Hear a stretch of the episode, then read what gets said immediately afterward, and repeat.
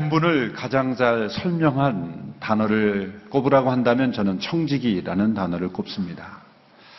우리에게 주어진 모든 것은 그것이 무엇이든지 간에 다 우리의 것이 아니라 하나님께서 우리에게 맡겨 주신 것입니다. 우리에게는 시간이라는 자원을 하나님께서 맡기셨습니다. 우리 모두는 시간을 하나님의 뜻대로 사용해야 될 청지기 책임이 있습니다. 우리에게 주어진 모든 물질은 나의 것이 아니라 하나님의 것이므로 우리는 이 물질의 청지기가 되어야 합니다. 또한 우리에게 주어진 모든 권위는 하나님의 권위이기 때문에 우리는 권위의 청지기로서 하나님이 우리를 어떠한 위치, 어떠한 지도자로 세우셨던지 간에 권위의 청지기로서 우리는 그 권위를 가지고 하나님의 뜻을 이루는데 사용되어야 할 것입니다. 또한 하나님께서 우리에게 깨닫게 하신 많은 지식들이 있습니다. 지식인들은 지식의 청지기가 되어야 합니다. 내가 깨달은 것, 내가 알고 있는 지식이 바로 하나님께서 주신 선물이요. 이웃을 섬기고 세상을 섬기는데 사용하라고 깨닫게 하신 것이다. 그래서 우리는 지식의 청지기가 되어야 합니다. 그러나 세상에 보면 자기가 가진 것을 가지고 이웃을 섬기고 나누고 또 세상을 변화시키는 데 사용하는 사람이 있는 반면 세상을 어지럽게 하고 자기만 이롭게 하며 또한 이웃을 힘들게 하는 많은 사람도 있습니다. 예수님 당시에 예수님을 시험하고 넘어뜨리려고 했던 것은 지식이 없었던 사람들이 아니었습니다. 많은 지식을 가지고 많은 권위를 가지고 많은 재물을 가지고 소위 사회에 영향을 미쳤던 지도자들 그 사람들이 예수님을 시험하고 불의함으로 의로운 예수님을 십자가에 못 박았다는 것을 우리는 기억해야 합니다. 많은 것을 알고 많은 것을 가진 사람들이 책임을 다하지 못할 때 사회는 불의함에 넘어가게 되는 것이죠. 오늘 본문에 한 율법학자가 예수님을 시험하려고 와서 예수님께 한 질문을 던집니다. 선생님, 제가 어떻게 하면 영생을 얻을 수 있겠습니까? 이 사람은 정말 영생에 관한 관심이 있어서 이런 질문을 던진 것이 아니라 예수님을 시험하려고 이런 질문을 던졌다고 성경은 분명히 기록하고 있습니다. 예수님은 이러한 질문에 대하여 곧바로 대답해 주지 않고 또 다른 질문으로 이 사람에게 질문합니다. 순수하지 못한 동기를 가지고 질문하는 사람에 대한 좋은 방법은 다른 질문을 던지는 것입니다. 성경의 율법에 어떻게 하라고 기록이 되어 있느냐? 이 율법학자는 정확하게 대답을 합니다. 그의 대답이 오늘 본문 10장 27절의 말씀입니다. 우리 10장 27절의 말씀을 우리 한 목소리로 함께 읽겠습니다. 시작. 율법학자가 대답했습니다. 내 마음을 다하고 내 목숨을 다하고 내 힘을 다하고 내 뜻을 다해 주 내 하나님을 사랑하라고 했고 또 내 이웃을 내 몸같이 사랑하라고 했습니다. 이 사람은 정답을 알고 있었습니다. 구약의 모든 율법을 한 문장으로 요약하면 바로 신명기 6장 5절에 나오는 쉐마라고 하는 이스라엘 민족의 일종의 국민교육 헌장이라고 말할 수가 있는 그 신명기 6장에 나오는 이 말씀입니다. 하나님을 사랑하고 내 이웃을 사랑하라. 이 사람이 예수님의 질문 앞에 곧바로 대답할 수 있다는 것을 그의 지식에는 알고 있었다는 겁니다. 그러나 아는 것과 사는 것은 다른 것이요. 머리로 아는 지식이 우리의 가슴 그리고 삶으로 움직여지는 삶의 원리로 되어지는 것은 별개의 문제라는 것이죠. 예수님은 이렇게 다시 대답하셨습니다. 내 말이 옳도다. 그대로 행하라. 그러면 살리라. 예수님은 이 거창한 어떤 사색, 철학, 어떤 너의 관념, 지식에 머무르는 것이 되어서는 안 되고 삶으로 행하라. 그러면 살 것이다. 너가 영생을 누리고 체험하는 길을 질문했느냐? 그것은 거창한 사색에 있는 것이 아니다. 사상 속에, 지식 속에 담겨 있는 것이 아니다. 우리의 일상생활 속에 우리가 행하고 체험함으로써 이웃을 사랑하고 하나님을 사랑하는 그 사랑의 삶 속에 내가 추구하는 그러한 대답이 담겨 있다.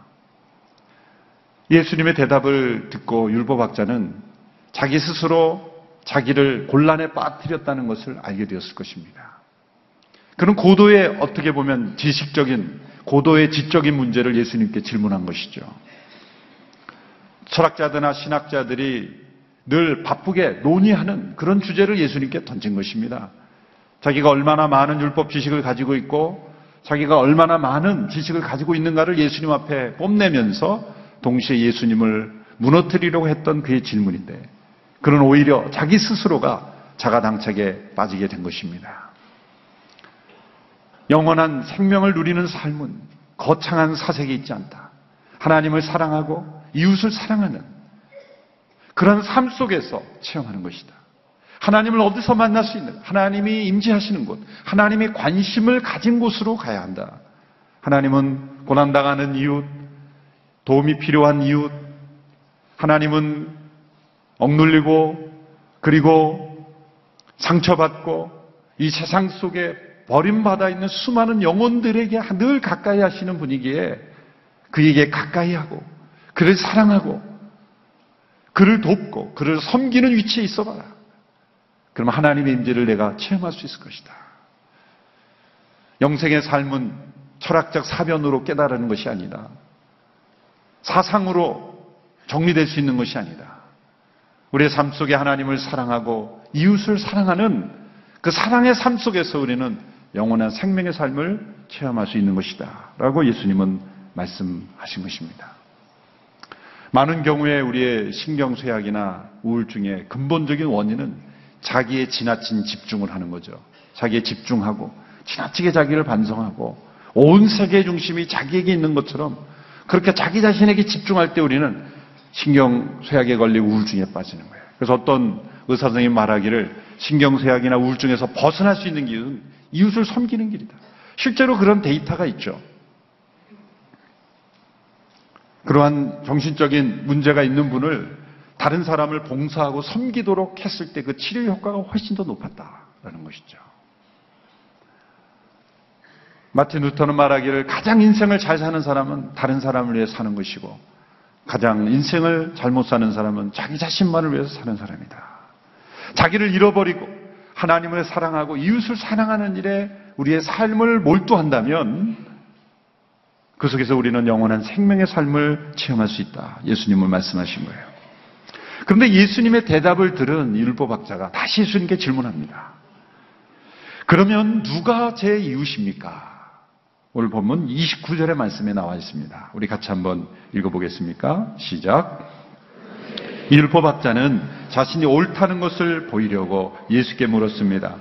그러면 누가 제 이웃입니까? 자신이 옳다는 것을 보이려고 율법학자의 동기를 드러내고 있습니다. 누가 제 이웃입니까? 자, 율법학자는 예수님께서 내 말이 옳다. 그대로 행하라.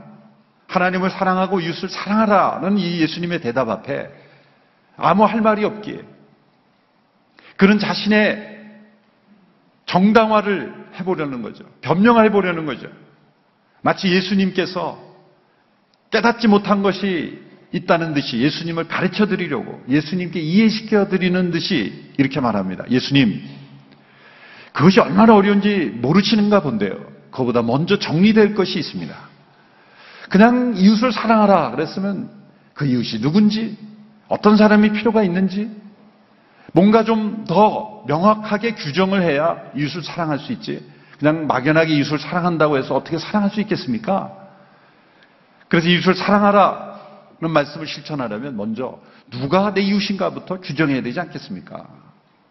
그렇게 예수님을 가르치면서 이웃을 사랑하지 않는 자신을 정당화하고 변명하려고 자기를 옳게 보이려고 했다는 것이죠.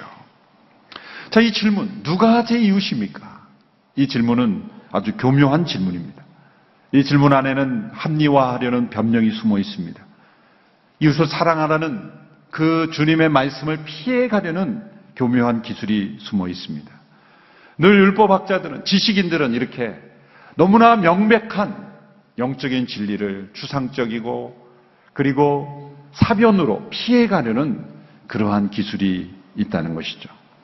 자, 누가 내 이웃인지 몰라서 이웃을 사랑하지 못하는 것일까요? 이 질문의 이면에는 무엇이 숨어 있습니까? 내가 사랑할 만한 이웃이 있고 또 사랑하지 않아도 된다는 이웃이 있다는 전제가 깔려 있는 거예요. 누가 내 이웃입니까? 라는 이웃을 규정하고 이웃이 누구인가를 규정해야만 이웃을 사랑할 수 있다면 거기에는 사랑해야 될 이웃과 사랑하지 말아야 될 이웃이 있다는 거죠. 실제로 율법학자들은 그렇게 했어요. 누가 내 이웃입니까? 라는 질문은 사실 우리에게는 그렇게 와닿지 않는 질문입니다. 그런데 그 팔레스타인 반도에서 수없이 많은 그런 외부 민족과의 갈등과 사실 우리나라도 많은 외세의 침략이 몇 번 있었지만 여러 번 있었지만 이스라엘만큼 그런 외부의 침략이 많았던 그, 그 이스라엘 땅을 가리켜 그 사이에 놓인 땅이라 그러죠. Between the land. 그러니까 이 북쪽에 있었던 메소포타미아 문명과 아래에 있던 애굽 문명의 사이에서 위쪽에서 강대국이라는 아래로 내려오고 아래가 강해지면 위로 올라오고 서로 그 지중해 연안에서 이루어지는 수많은 그런 침략 속에서 그들은 늘 이웃에 대해 지금도 이스라엘은 그 주변 민족국과 늘 긴장이 있지 않습니까? 그러니까 누가 내 이웃인가 그랬을 때는 그들은 자기 동족은 이웃이고 이방 민족은 이웃이 아닌 거죠. 특별히 사마리아 사람들은 또 피가 섞였기 때문에 이웃이 아니고 그리고 그 밖에 동족은 이웃이고 그들은 이방인들을 개라고 불렀지 않습니까? 그만큼 그들은 이웃이 누구인가에 대해서 민감했던 것이죠. 이웃이 누구인가라는 질문은 이웃을 사랑하라는 명령을 축소하시는 거예요. 어떻게 하면 축소시킬까? 내가 사랑할 만한 이웃이 있고 사랑하지 말아야 될, 안아도 되는 이웃이 있다라는 거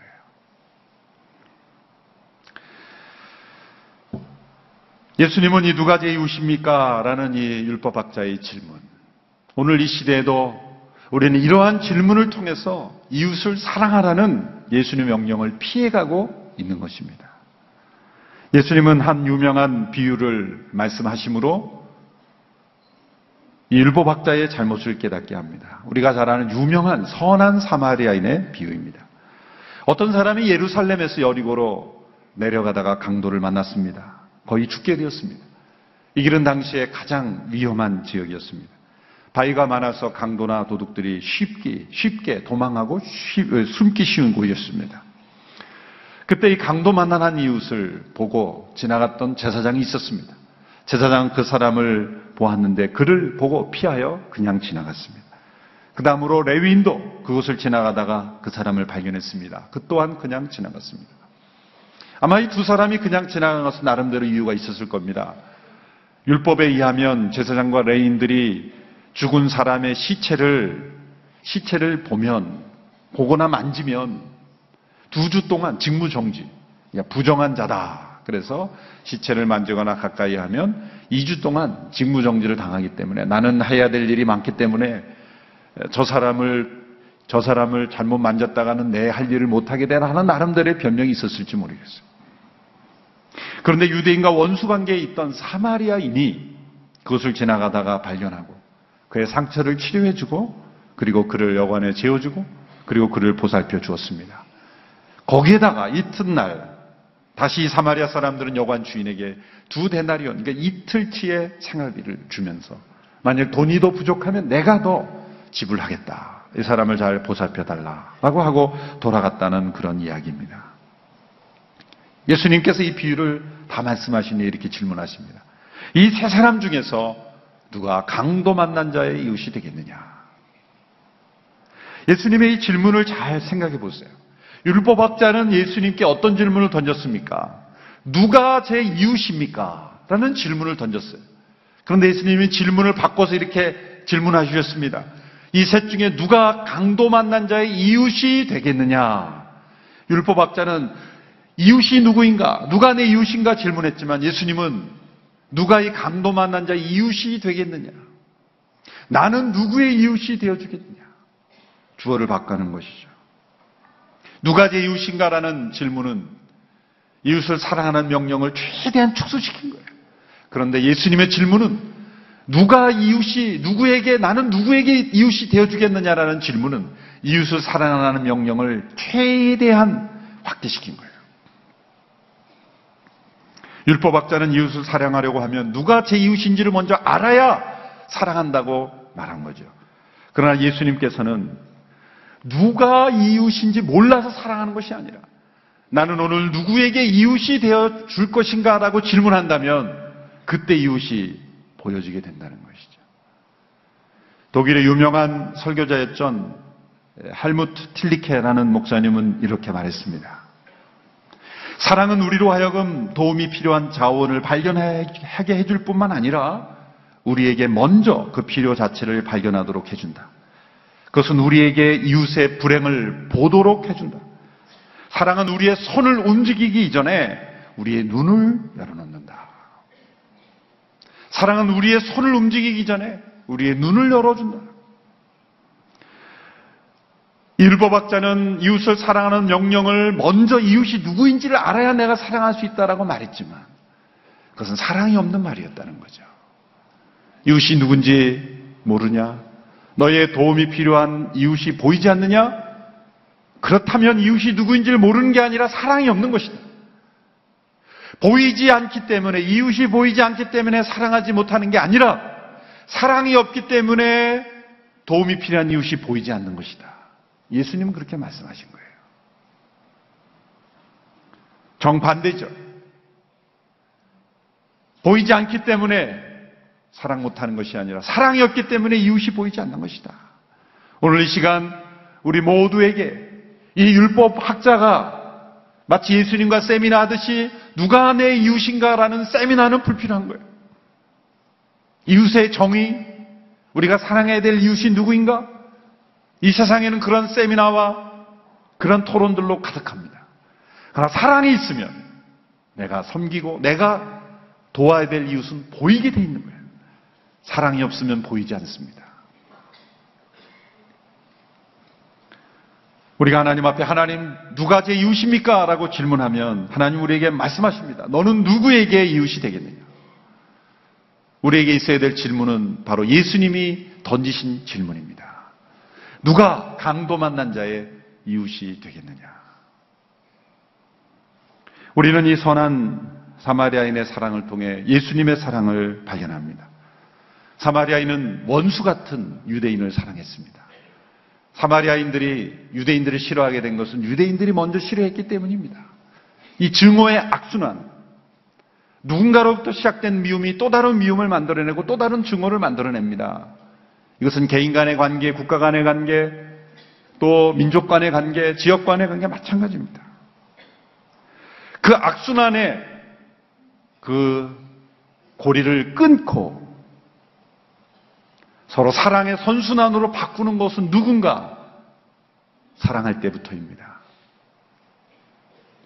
개인의 생각을 뛰어넘어 민족 간의 이념을 뛰어넘어 변화시킬 수 있는 것, 새로운 역사를 일으킬 수 있는 것은 바로 사랑입니다. 선한 사마리아인이 바로 그 예수님의 모델, 십자가의 모델을 보여준 것이죠. 그 사람이 유대인이었으면 그냥 지나치고 사마리아인이었으면 돕는 것이 아니라 그가 누구인가가 아니라 그가 하나님이 사랑하시고 하나님이 돕기 원하시고 그리고 나의 도움이 필요한 한 영혼이라는 것. 그것을 생각하며 그는 사랑을 베풀었습니다. 그것이 십자가의 사랑입니다. 그는 이웃이 누구인가를 질문하지 않고 자신의 눈앞에 나타난 그의 사랑의 눈이 보여준 유대인을 도와준 것이죠. 그러나 예수님은 강도 만난 사람을 도와준 선한 사마리안과 비교할 수 없는 그런 사랑을 우리에게 보여주셨습니다. 우리는 강도 만난 사람처럼 거의 죽어가고 있던 것이 아니라 이미 허물과지로 죽었던 우리들이죠. 비유 속의 사람은 강도에 당한 거지만 우리의 죽음은 우리 스스로가 우리의 불의함, 우리의 죄로 인해서 우리 스스로 취한 것이죠. 비유 속의 사람은 사마리아인의 도움을 거절할 이유가 없었습니다. 자신을 돕는 자 가만히 보니까 사마리아인이에요. 내가 당신에게는 도움을 받을 필요가 없어. 그렇게 거절할 수가 없었죠. 그러나 우리는 예수 그리스도의 사랑과 도움을 거절했습니다. 받아들이지 않았습니다. 반항했습니다. 사마리아인은 잠시 동안 은혜를 베풀었지만 예수님은 영광스러운 자리에 내려오셔서 승천하시기까지 평생을 우리와 함께 하셔서 선한 목자가 되어 주셨습니다. 사마리아는 기름과 포도주와 약간의 돈을 주었지만 예수님은 자신의 모든 것, 자신의 생명을 주셨습니다. 사마리아는 가면서 사마리아는 가면서 비용이 더 들면 주겠다라고 갚겠다라고 약속했지만 우리 예수님께는 하늘로 올라가시면서 다시 올 때 우리에게 주어질 영광스러운 부요한 축복에 대해서 약속해 주셨습니다. 예수님은 이 선한 사마리아인의 모습을 통해 이웃이 누구인가를 규정하는데 시간을 허비하고 사랑하지 않으려는 인간의 모습과 자신의 눈앞에 나타난 사랑으로 보게 된 그 이웃을 사랑하는 선한 사마리아인을 통해 예수 그리스도의 아름다운 사랑의 모습을 보여 주셨습니다. 오늘 이 시대에 우리가 이 예수님의 말씀을 읽고 들으면서 선한 사마리아인이 된다는 것은 어떤 의미인가 생각해 봤습니다. 우연히 길을 가다가 만난 도움이 필요한 사람을 돕는다는 것인가? 그러면 우연히 만나지 않으면 도울 필요가 없다는 것인가? 만일 이 비유의 속편을 쓴다고 한다면 이 선한 사마리아인의 비유에 이 속편, 후속편은 어떻게 기록이 될 필요가 있을까? 이렇게 상상을 해봅니다. 이 선한 사마리아인은 자신의 일상으로 돌아왔어요. 그 사람을 다 돕고 난 이후에 자신의 서재에 돌아와서 이 사람의 직업이 무엇인지는 알 수 없어요. 그러나 이 사람은 강도 만난 사람을 도와준 그 경험, 그 도와주는 사랑을 가지고 자신의 직업 속에서 이런 많은 생각을 했을 거예요. 왜 이런 강도가 여리고에서 아, 예루살렘에서 여리고 내려가는 길에 강도들이 출현할 것인가? 저 사람은 왜 강도가 되었을까? 왜 강도 만난 사람이 그렇게 방치되어 있었을까? 수많은 생각을 하면서 그는 자신의 직업에서 또 다른 사랑을 실천하는 계획을 세웠을 것입니다. 그가 만일 교육가라면 강도로 살아가는 사람이 나오지 않도록 하기 위해서 내가 맡겨진 이 나의 교육의 대상이 되는 사람들을 어떻게 강도가 되지 않도록 내가 교육할 것인가를 고민했을 것입니다. 그가 정치가라면 길에서 활동하는 강도가 존재하지 않도록 치안 체계를 강화하는 법을 만들었을 것입니다. 그가 종교인이라면 종교 울타리에 갇혀서 사랑이 필요한 사람에게 사랑이 전해지지 못하는 그러한 어리석은 종교가 되지 않도록 돌아볼 것입니다. 결론적으로 이 선한 사마리아인은 자신의 직업으로 돌아와서는 그러한 일이 다시는 일어나지 않도록 예방하는 사랑을 실천했을 것입니다. 그의 사랑을 계획했을 것입니다. 자기가 가진 직업 속에서 자기가 가진 힘을 가지고 지식을 가지고 돈을 가지고 위치를 가지고 계획화된 조직화된 그런 사랑을 미리 앞서 행할 수 있는 실천을 했을 것입니다. 강도 만난 자를 사후에 도와주는 사랑만이 아니라 이제는 강도 이전에 그 원인과 싸우는 사랑을 그는 틀림없이 실천했을 것입니다. 이 비유를 통해 예수님께서 우리에게 요구하시는 것은 오늘 시대에 우리가 길에서 강도 만난 사람을 보면 당연히 도와야 되겠지만 그러나 우리에게 요구하시는 것은 그 이전에 앞을 내다보는 사랑을 할 수 있어야 한다. 우리 사회 구조적으로 강도가 나타나지 않는 사회가 되도록 하는 사랑을 앞서 행하는 선한 사마리아인. 우리가 있는 위치에서 우리가 가진 지식을 가지고 강도가 되는 자가 아니라 강도를 돕는 자가 아니라 강도를 예방하고 강도가 출현하지 않도록 하고 강도 만난 사람이 이 시대에 없도록 우리가 가진 위치에서 우리가 주어진 상황 속에서 최선을 다하는 것 그것이 바로 선한 사마리아인의 삶을 사는 것입니다. 오늘 이 시대에 얼마나 많이 강도 만난 사람들이 있습니까? 누구로부터 사랑받지 못해서 자살하는 사람들, 사회로부터 버림받은 사람들, 스스로 건강하게 자립하지 못하고 방황하는 청소년들, 이 시대에 수많은 강도 만난 사람들, 그들을 돕는 이웃이 되어야 합니다. 그러나 더 나아가 그러한 일이 일어나지 않도록 예방하는 일에 쓰임 받는 선한 사마리아인, 이 비유의 속편을 쓸 수 있는 선한 사마리아인이 우리 모두가 되어야 될 줄로 믿습니다. 세상의 변화는 완전한 세상을 꿈꾸며 주장하며 구호를 외치는 데 시작되지 않습니다. 이 시대 강도 만난 자의 이웃이 되어주는 데, 이웃을 발견하고 앞을 내다보며 이웃을 사랑하는 데부터 시작됩니다. 교회는 앞서 미리 계획하고 조직하고 강도 만난 자가 일어나지 않는 그런 세상을 만들어가는 일에 있어서 우리 온누리교회 모든 성도들이 우리 그리스도인들이 되기를 주님의 이름으로 축원합니다. 기도하겠습니다. 하나님 아버지 우리에게 이 시대에 준, 주신 선한 사마리아인의 사명을 감당할 수 있는 우리 모두가 되게 하여 주옵소서. 사랑이 없기에 도움이 필요한 이웃이 보이지 않았습니다. 하나님을 사랑하고 이웃을 사랑함으로 우리의 눈이 열리고 이웃의 필요를 보고 강도 만난 자가 이 세상에 나타나지 않는 그런 예방하는 사랑, 미리 앞서 행하는 사랑 할 수 있는 우리 모두가 되게 하여 주옵소서. 이 시대 어려운 상황을 보며 여러 사건을 통해 우리 사회가 깊은 아픔 속에 있습니다. 비난과 정죄를 넘어서 우리 모두가 앞을 내다보는 사랑으로 이 사회를 치유하는 우리 모두가 되게 하여 주시옵소서. 예수님의 이름으로 기도하옵나이다. 아멘.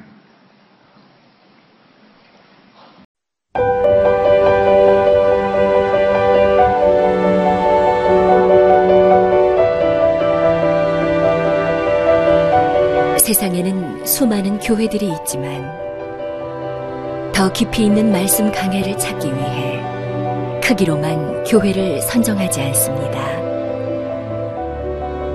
보다 좋은 영적 콘텐츠를 더 많이 나누기 위해 방송비를 받지 않습니다. 1년 365일 복음만 전하고 싶어서 우리는 광고를 하지 않습니다. 온누리의 복음을 땅끝까지 CGN TV와 함께 땅끝 성교사가 되주세요.